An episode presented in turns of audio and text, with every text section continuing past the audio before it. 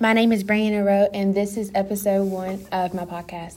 Some things that I've written lately that tell about my personality are the literacy narrative that I wrote about childcare in Composition 1. Uh, the kinds of writing that I feel I'm successful at are open ended questions because it gives me a chance to brainstorm and talk about what I would like to talk about. Um, one highlight of my career as a writer is I write in a journal daily about how my day goes. A weakness that I have in writing is writing things in chronological order. And one of my goals for this semester is to be a better writer and be able to list out things in order. How will writing be a part of my career? Because I want to be a nurse and I'll have to write down everyone's um,